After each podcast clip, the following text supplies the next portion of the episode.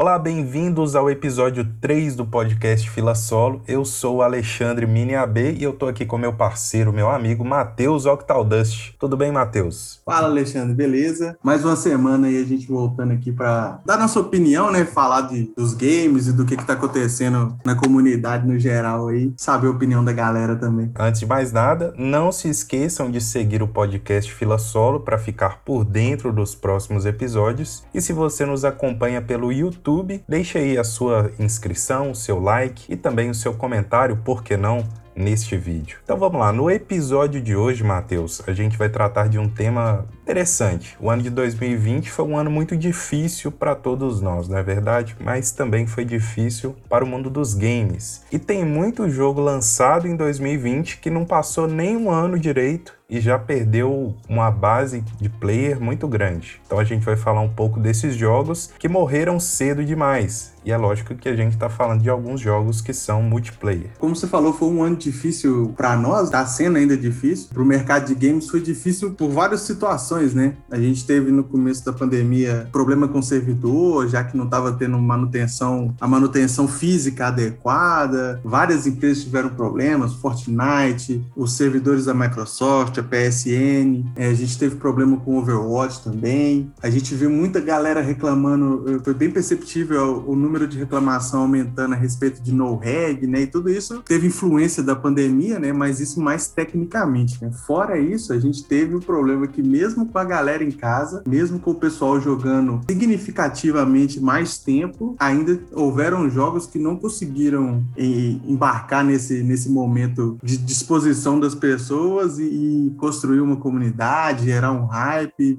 mesmo com esse tempo disponível, eles não, não conseguiram atingir o coração da comunidade, né?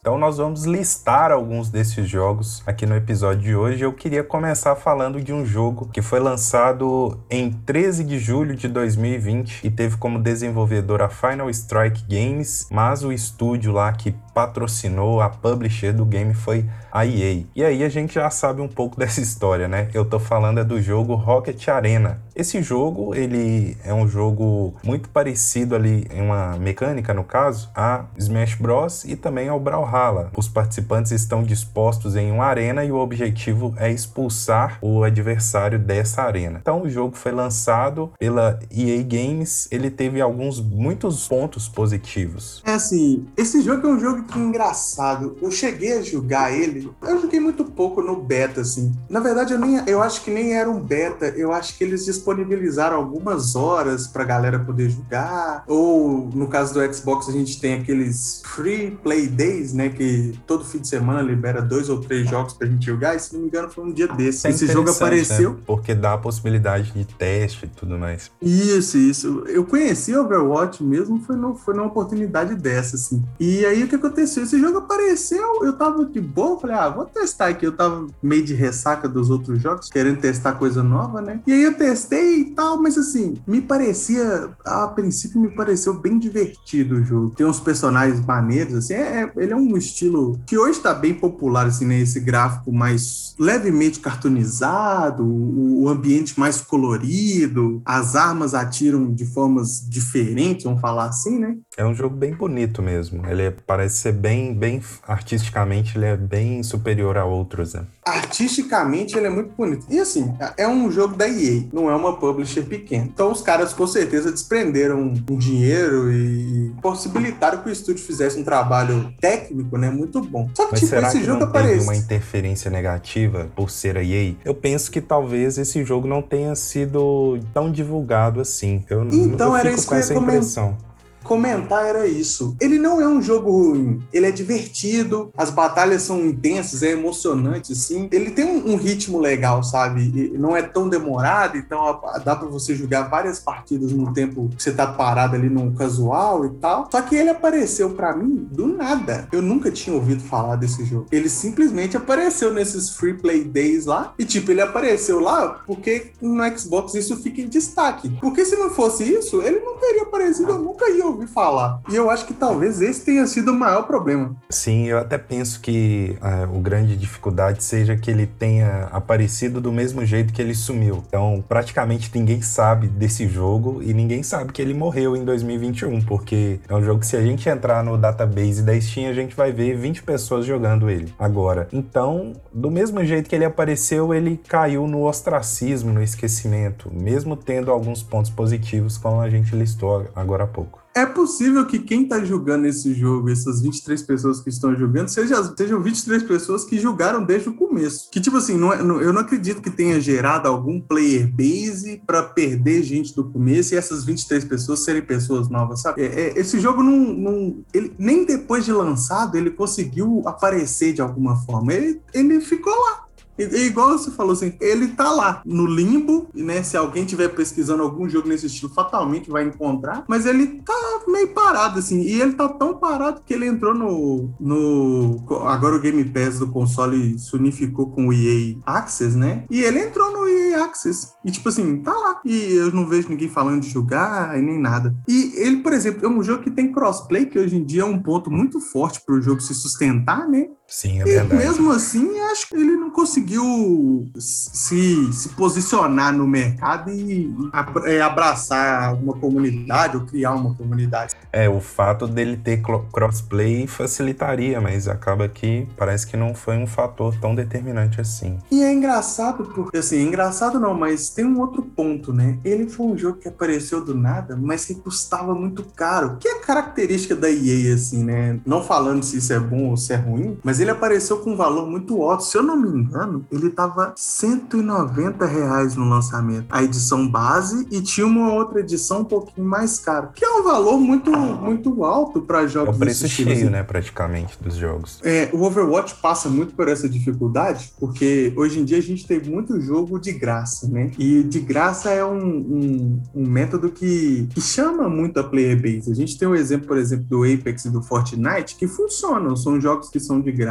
tem o, o próprio o Warzone Pass, também, né? O Call of Duty. O Warzone, né? Tem o Battle Pass e faça dinheiro com a loja. E o jogo em si, ele é de graça. E aí o que acontece? Esse jogo vindo pago nesse formato, você tem tantas outras opções também que mesmo que ele tivesse uma divulgação maneira, aparecesse e tal, eu não sei se ele ia conseguir construir uma comunidade, né? Sendo que você tem tantas outras opções. E até acho que essa é uma dificuldade que o Overwatch tem passado, por exemplo. Você como player também sabe. O Overwatch não fica de graça. E ele hoje tá 60 reais. Mas quem vai pagar 60 reais para jogar Overwatch com tantos outros FPS de graça? Uhum, sim. E existem outras formas de monetização dentro do jogo que fazem, né, criam essa fidelidade no jogador também. Exato. É, o, o passe de batalha, para mim, ele é o, o, o, fidelizador máximo, assim. Porque se o cara não comprou o passe, ele não vai ter. Ele perde muita coisa, né? No caso do Fortnite, ele perde skin, que é sempre. São sempre eventos as skins do, do passe do Fortnite e tal. É, skins no caso do né? Apex. Personagens é, épicos e tudo mais.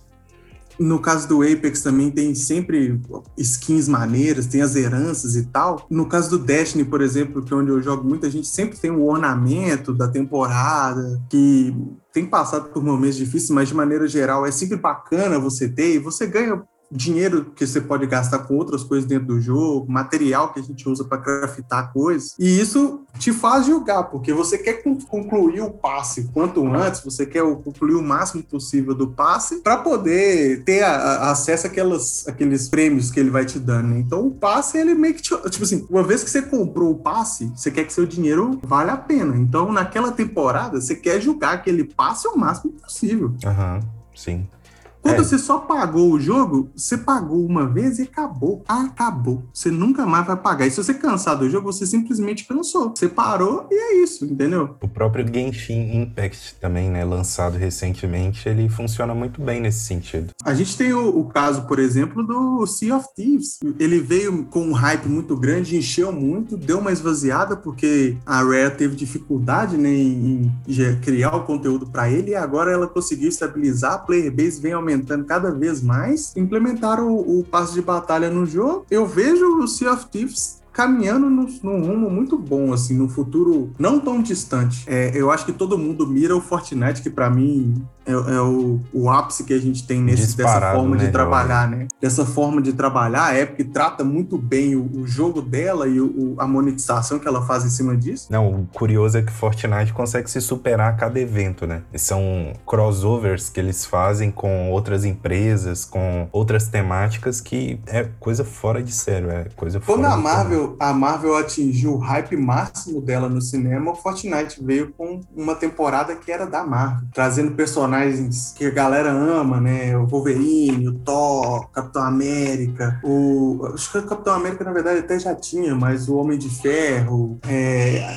She-Hulk, vários personagens Sim. apareceram. E assim, não sendo suficiente, quando acabou essa temporada e entrou a temporada nova, que se não me engano é essa que tá atualmente, o Mandalorian veio de primeira. Uhum. E o curioso é que não são, não são só skins, né? Mas são modos de jogos também pensados, diferentes, que, são, que acabam é, é atraindo skin, o público. É, é a, são as armas, às vezes, especiais de, de, cada um desses personagens, é um modo de jogo específico para isso. E, assim, agora voltando ao, ao ao nosso jogo de referência, né? Acho que o Rocket Arena não conseguiu nada disso. Ele não conseguiu uma forma de monetizar que, que fosse interessante, ele não conseguiu gerar uma player base sendo de graça ou tendo um Battle Pass ou alguma coisa assim. Ele não foi bem divulgado e falar que, que morreu, ainda não morreu, né? Porque, igual você falou, tem 23 pessoas julgando. Ainda respira e, por aparelhos, né? É, re, respira por aparelhos. Até a EA ou a própria, a própria desenvolvedora, né? Via falar que, que morreu mesmo que não vai dar suporte e tal. Mas tá numa situação bem complicada e não se vê futuro. Tanto que, assim, é, é possível que a gente tá falando desse jogo aqui e quem tá ouvindo a gente em casa nem faz ideia do que é. E talvez nem vá procurar, porque... Pesquise aí você, ouvinte, o que é Rocket Arena. Você vai se surpreender, porque é um jogo visualmente bem interessante, com uma jogabilidade diferente, porque mesmo que ele se pareça com o Brawlhalla, né, e com o Smash Bros, ele tem uma visão visão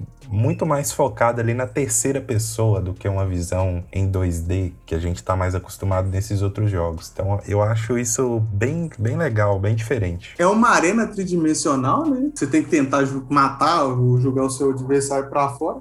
E é um combate muito dinâmico, assim, é, é, a partida inteira ela é muito frenética. Né? É bem interessante, assim. apesar de, de não estar tá aí, né? De não dar para jogar, mas é bem interessante. é isso. Rocket Arena foi o nosso primeiro jogo. O segundo que a gente vai tratar tratar aqui, que é um jogo que também foi lançado em 2020. Por incrível que pareça, na minha cabeça esse jogo tinha sido lançado em 2018 ou algo assim, porque parece que faz um tempo hercúleo, mas ele foi lançado em 24 de março de 2020 e eu tô falando do Bleeding Edge, um jogo desenvolvido pela Ninja Theory e que foi lançado exclusivamente para as plataformas de Xbox e PC. Talvez isso tenha contribuído um pouco, será que a gente pode falar isso? Que é, essa exclusividade em duas plataformas contribuiu para que o Bleeding Edge não fosse tão famoso assim, não angariasse tanto público, não caísse na graça do jogador? Eu acho que o Bleeding Edge é um caso muito estranho. Esse morreu de fato, né? Porque a Ninja Theory recentemente anunciou que não ia mais dar suporte pro jogo e que fatalmente ia, ia desativar os servidores, né? Então esse realmente morreu. A Ninja Theory vinha de um, de um ano muito bom, né? Que foi quando ela fez os Hellblade, sendo a Sacrifice, que foi um jogaço, teve, entre os melhores jogos do ano em todas as premiações. A Ninja Theory surgiu como meio que uma empresa indie, né? Era uma empresa indie, era uma empresa indie, sim. É, o Xbox Studios foi lá e adquiriu, né? Pelo que eles falam, eles já estavam trabalhando em Bleeding Edge antes de ser adquirido, mas com certeza o Xbox Studios deu uma injetada, já que jogos multiplayer tem muito a ver com o que o, o Xbox faz, né? E assim, na minha visão, ele sair para Xbox e para PC talvez não tenha sido o que deixou o jogo mais limitado. Porque, historicamente, o, o PlayStation ele, tá, ele é muito forte nos jogos single player, que são os exclusivos do PlayStation, né? Sim. Não é que não, não seja forte no multiplayer, também é, porque tem uma, uma, tem uma, uma player base muito gigante, né? Então acaba que todo jogo que tem no PlayStation ele tem um número muito grande de pessoas, mas acaba não sendo forte assim. E, e na teoria, isso teria que ser um, um ponto bom pro, pro Xbox. Mas eu acho que ele morreu por causa do jogo em si. Acho que a Ninja Theory não não teve, ela não, não soube trabalhar o jogo para atingir o que as pessoas estavam esperando do jogo. É, na minha também, cabeça tudo. E também todo... falando um pouco daquilo que você dizia, talvez o fato do Bleeding Edge já no primeiro dia ter sido lançado também no Game Pass, é, isso devesse, isso com certeza atraiu muita gente, muitos jogadores, tanto sim, o Game sim. Pass do PC quanto o Game Pass do console. Então, essa talvez essa pessoa que chegou no game, né, não pagando lá o preço cheio dele, 200, 250 reais, talvez a pessoa não tenha alcançado ali dentro do próprio jogo algo que o fizesse continuar jogando. Eu vou falar a minha experiência com Bleeding Edge. Para mim, as partidas não tinham sentido. Foi isso que eu senti jogando. Sabe, tipo assim, ele era você tem você tinha dois modos, né? Um modo que você tinha que catar umas baterias pelo mapa e depositar em um lugar, e um outro mapa que você tinha que capturar os pontos até somar uma porcentagem. Eram três pontos cada hora, um tava aberto e tal. Isso, é um jogo multiplayer de equipe, né? Quatro contra quatro. Nos moldes, né, do Overwatch, Paladins, de jogos dessa forma, Team,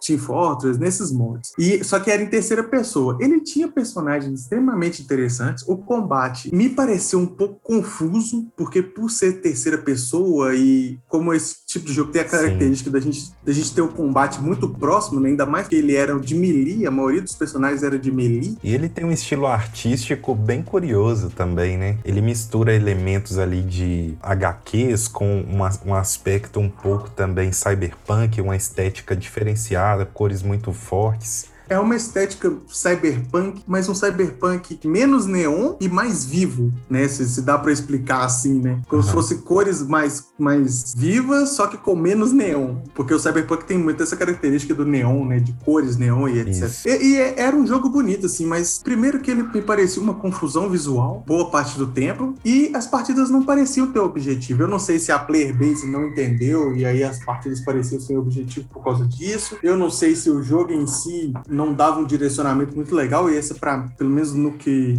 na minha visão, é, é, um ponto que realmente era falho, a gente não tinha real noção dos objetivos, e aí acabou que ele foi esvaziando, assim, eu cheguei a jogar, é possível que eu tenha umas 10 horas jogadas desse jogo, mas assim, era sempre porque tinha mais alguém jogando, dando, fazendo um esforcinho e tal, e desse, uhum. simplesmente ele não, não, não rendeu, e, e, tanto não rendeu, que esse realmente tá morto, né, igual eu falei, a, a Ninja Theory anunciou que não vai dar suporte mais, e é o fim. Ele ainda teve lançamento, se não me engano, de dois personagens pós, pós o lançamento do jogo, né? Saiu um personagem bem maneiro, que era um golfinho num, num mecha, assim, e mais um outro personagem que eu não me lembro, mas não evoluiu. Eu também joguei o Bleeding Edge desde o beta, joguei um pouco também no lançamento, e o que eu posso dizer é que uma das impressões que me ficaram marcadas foram os mapas. Eu achei os mapas extremamente grandes para, pelo menos os que eu, os que eu joguei na época, eram mapas muito grandes para é, equipes 4x4. Então, às vezes, dava realmente essa impressão: o que está acontecendo aqui? Eu não sei nem onde eu tô, o que, que eu tenho que fazer. Então, talvez isso tenha é, dificultado um pouco. E ele estando nessa temática também cyberpunk, e mesmo ele tendo um estilo gráfico até bonito, até interessante, talvez ele não tenha fixado muito o público jovem, atraído o público mais infantil, por ele ter esses personagens um tanto quanto diferentes demais eu diria. Talvez só os personagens não tenha sido suficiente. Recentemente a gente estava conversando a respeito do Apex, né, dos novos mapas do Apex, e eu comentei que esse mapa novo que que tá agora, que ele é muito Olympus, né?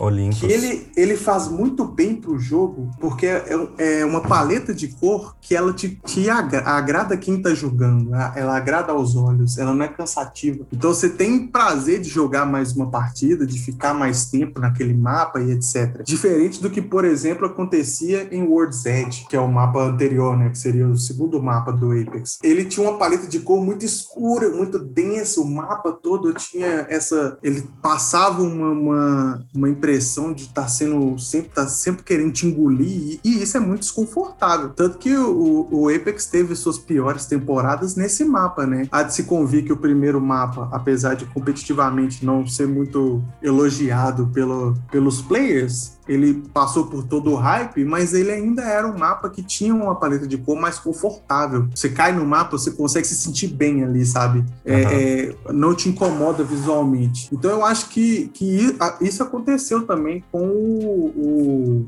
o Bleeding Edge. O Bleeding Edge, que ele tinha uma paleta de cores que não era, ela não era convidativa. E aí a gente volta ao exemplo dos, dos bons jogos, né? O, o, Overwatch, por exemplo, tem uma paleta de cores que é deliciosa. Você pode, mesmo que você não tá jogando, você pode ficar assistindo Overwatch por horas, que você não vai ficar visualmente cansado. Mesmo Sim. com a confusão de ultimates acontecendo e etc., ela não te cansa visualmente. E o Fortnite é outro exemplo. O mapa gigante, com aquele design meio cartunesco, as cores bem vivas, mas você pode ver o Fortnite por horas, que você não fica cansado, porque aquela paleta de cores ela foi pensada para isso, né? É, mesmo que haja um combate ali, etc., e isso é tenso, as cores que, que, que o jogo foi feito, a paleta de cores definida para o jogo, ela tenta te deixar mais confortável naquele ambiente. E eu acho que isso é um ponto muito forte. A gente joga o que a gente se sente confortável confortável para jogar por muito tempo. Visualmente, o Bleeding Edge não trazia isso, assim como outros jogos trazem. Então talvez esse também tenha sido um ponto, né? Ele já não conseguiu uma player base muito grande e ele não manteve esse pessoal. Sim, eu diria isso também é a jogabilidade travada, igual você citou. Eu também sinto é, muita sim. dificuldade de adaptação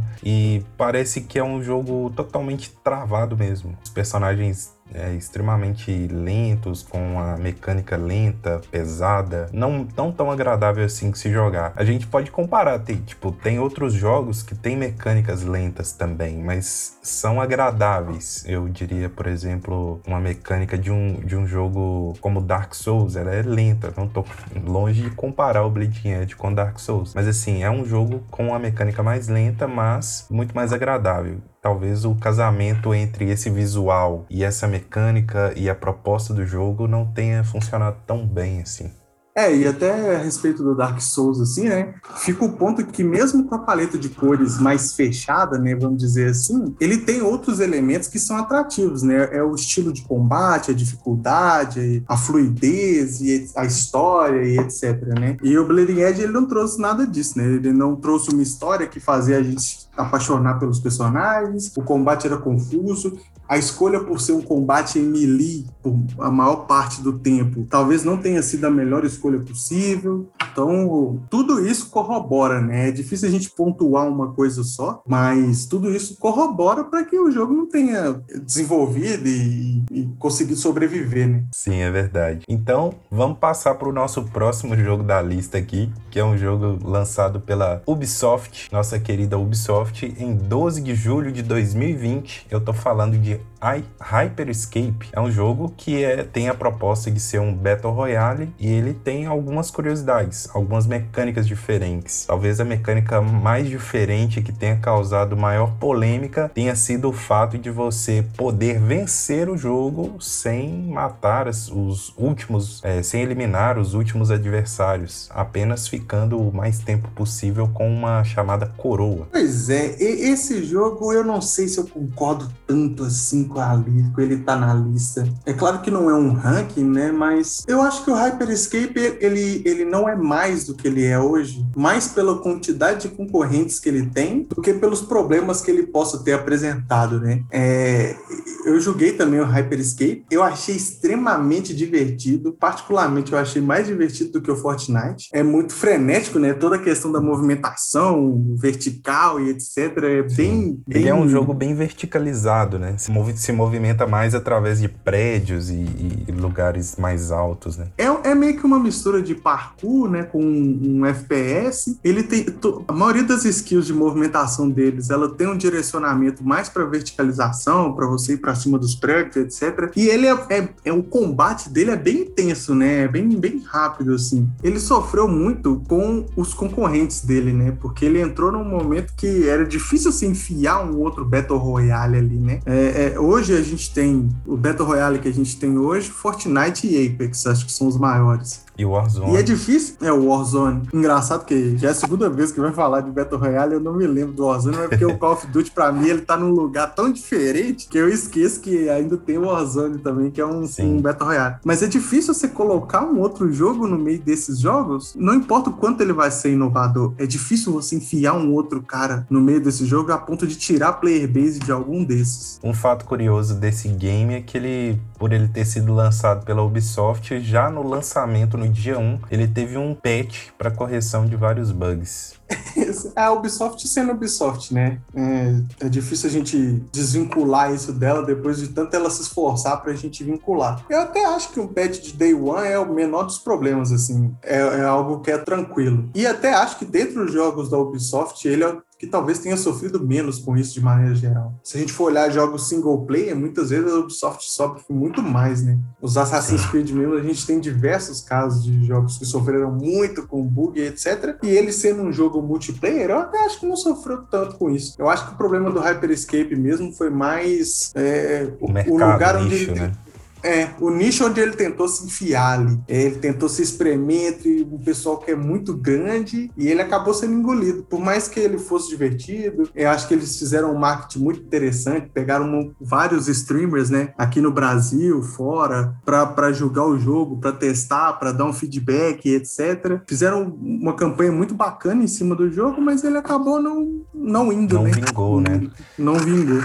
Eu acho também que além disso, tipo, esse jogo ele é um pouco, às vezes ele parece ser bem genérico. Ele tem tipo algumas coisas bem interessantes. Além dessa mecânica de vertical, ele também traz as habilidades, né, que você pode trocar de habilidades. Então isso meio que é, molda e possibilita mudanças de sua estratégia dentro da partida. Isso é algo que em alguns outros games, né, que também lidam com habilidades, tipo o Apex, que é um Battle Royale também de habilidades, ele você já tem o personagem que possui aquela determinada habilidade. Então isso é algo diferente que o Hyperscape trouxe. E também o sistema de evolução de armas, né? Você pega a mesma arma, você evolui aquela arma. Só que ao mesmo tempo eu sinto que o, o Hyperscape é um jogo bem assim genérico, como eu posso dizer. Ele tem essa pegada futurista e tudo mais, mas eu sinto que faltou um pouco de variação no armamento, faltou também um pouco de é, cor no mapa, eu não sei, parece ser tudo assim, muito, muito genérico, algo feito sem muito apelo artístico no, no fim das contas. Uhum. Então, talvez isso não, não tenha traído em um cenário que apresenta jogos já tão consolidados e tão, tão bem trabalhados nesses pontos. Então, acho que isso sim, sim. influenciou muito a vida, a, a, player base, né, no caso do Hyperscape, que é um jogo que ainda tá aí, você pode baixar de graça graça, você pode jogar, mas ele ficou espremido entre esses grandes aí, esses gigantes. É, eu acho que o, o Hyperscape nem, não é, ele não, não cabe na categoria de um jogo que morreu, porque ele realmente não morreu, tá aí, ainda tem evento, tá tendo temporada atrás de temporada, mas ele também não consegue se direcionar no sentido dos grandes porque ele não tem espaço para isso. Ele, ele não gerou espaço e acabou sendo engolido por momentos muito bons dos outros jogos, né? Talvez o, o, o, Call of Duty hoje não esteja vivendo seu melhor momento, porque tá tendo muito reba rebalanceamento com as armas novas do Warzone, do Cold War, mas Apex e vem das suas duas melhores temporadas e o Fortnite, acho que cada temporada é melhor que a outra, né? A gente nunca teve uma temporada que fosse pior que a anterior. Então, além dele tentar se enfiar nesse lugar esquisito, ele ainda foi engolido por momentos muito bons. Né? É isso. Vamos então ao próximo jogo da lista e o último aqui que listamos, que esse aqui morreu de fato e a própria desenvolvedora do jogo colaborou muito para isso, porque nem eles acreditaram no futuro do, do game. Eu tô falando de Crucible, o jogo lançado em 20 de maio de 2020 pela Amazon Game Studios. Ele foi lançado gratuitamente no Steam, é um jogo de plataforma apenas para PC, mas ele durou muito pouco, né? Na verdade, ele foi lançado meio que um beta, um alfa, e depois eles meio que desconversaram que era um lançamento verdadeiro, tiraram o jogo da loja e logo em seguida anunciaram que iriam parar de desenvolver o jogo. Mas esse é um um, um, caso bem estranhamente particular, né? Ele, ele foi anunciado, de repente sumiu, e aí ele apareceu do nada, vai ter um beta, depois esse beta virou lançamento oficial. Ele só saiu para uma plataforma, se eu não estou enganado. E Isso, aí é, meio saiu que... apenas para PC. É, eu até estava comentando antes aqui que a gente não conseguiu ver pontos positivos para indicar na pauta devido a todos esses, esses problemas que ele teve, né? Mas eu acho que o pouco que eu vi, eu não cheguei a julgar, ele tinha um gameplay interessante, assim, e ele passa um pouco pelo que o Hyperscape passou, né? Que é tentar se enfiar no meio dos, dos Battle Royales, né? Mas ele tinha umas características interessantes, assim, ele tinha objetivos de gameplay bem particulares. É, eu, eu, eu joguei um pouco dele e eu lembro que tinha um modo que você tinha que coletar umas células pelo é, umas células não, um, algumas cápsulas de energia no mapa é, ou destruir, eu não, não me lembro muito bem. E existiam outras equipes, então quem conseguisse cumprir esses objetivos primeiro é, vencia. Mas o que eu me recordo desse jogo é, é um jogo extremamente poluído visualmente. Era uma. Sim. Era meio que uma floresta, algo muito denso. Você não conseguia ver os outros players com facilidade. É, tinha a opção também de você matar alguns, alguns bichos, né? Que, que ficavam pelo cenário, alguns monstros. E você conseguia upar a partir de, de derrotar esses monstros. Algo parecido como o que tem no, no LoL ou no, no Smite também. Não sei, posso estar falando besteira aqui. Mas é algo, algo assim. É, é, era uma mecânica diferente, mas era um jogo poluído visualmente. Ele tinha uma mecânica também que você podia fazer team-up com outros times, né, com outras equipes, e, e, eu não sei se era em todos os modos ou só em algum modo particular, e, e, tipo, depois você podia trair essa equipe. Eu não sei se eu tô falando do mesmo jogo. Esse jogo é tão ruim, mas tão ruim que a gente sabe. Esse, esse realmente é difícil comentar, assim, mas ele apareceu de uma forma esquisita, sumiu da mesma forma e, e esse morreu, assim, dead do dead, né? Porque é, a gente não. É um jogo. Que... Ele nem, nem avisaram que morreu, né? Era um, um, cara chato, assim, né? Ninguém nem avisou. Ah, morreu pra lá, deixa lá. Talvez esse tenha sido o jogo que mais sofreu os efeitos do ano de 2020. Foi um lançamento que ninguém entendeu e ele foi embora e ninguém entendeu também também. E até hoje, nem, acho que nem os desenvolvedores sabem o que eles queriam fazer com esse jogo aí. Ele veio e foi pro nada, é, é, na mesma intensidade, na mesma velocidade, né? Ele veio do nada, apareceu e foi pro nada do mesmo jeito que veio, sem avisar, sem, sem deixar um recadinho e desapareceu. É, esse jogo é até difícil da gente comentar, assim, talvez ele seja o maior exemplo do jogo que tenha sofrido com esse ano de 2020, né? Foi um lançamento esquisito no meio de um período difícil, que não soube aproveitar o tempo disponível das pessoas, não soube abraçar, né, uma, criar uma comunidade mesmo, uma player base. E assim como ele apareceu, ele decidiu que embora era a melhor opção, já que ele não tinha rumo para tomar. É, e marcou a estreia da Amazon no mercado dos games, né? E acaba que marcou de uma forma até mesmo negativa. Sim, de uma forma negativa. Acho também que, por outro lado, a equipe muito mais preocupada com New World, que é um, um, um MMORPG que a Amazon promete. Ele até foi lançado em beta, mas é, o ano passado, mas acabou tendo seu lançamento oficial adiado para 2021 e agora adiado novamente, ainda mais para o fim do ano de 2021.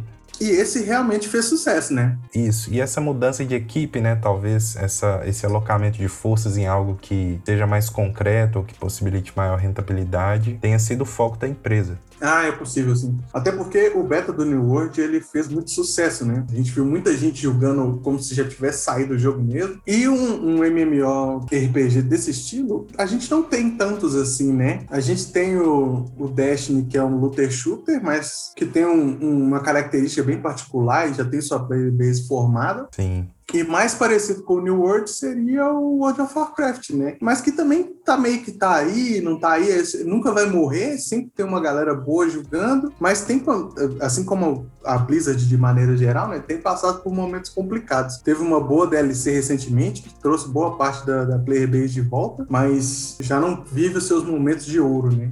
Nem tão pouco de prata. Bom, esses foram aí os jogos lançados em 2020 que ou morreram ou passam por grandes dificuldades já nesse ano de 2021. Esse foi o nosso episódio de hoje. Agradeço ao Matheus pela presença marcante e pela companhia aqui no podcast. Ah, eu que já não é presença, né? De três episódios já apareci em dois, então é um prazer, né? Estar tá aqui e poder falar com você e conversar com com a galera da comunidade também, passar para eles o que a gente pensa e as nossas opiniões sobre o que a gente joga ou o que a gente vê as pessoas jogando, né? Sempre um prazer. É isso, não deixe de seguir o podcast Fila Solo no Spotify e se você está no YouTube, inscreva-se no nosso canal e considere também deixar o seu like neste vídeo. A gente se vê no próximo episódio. Até lá, um abraço.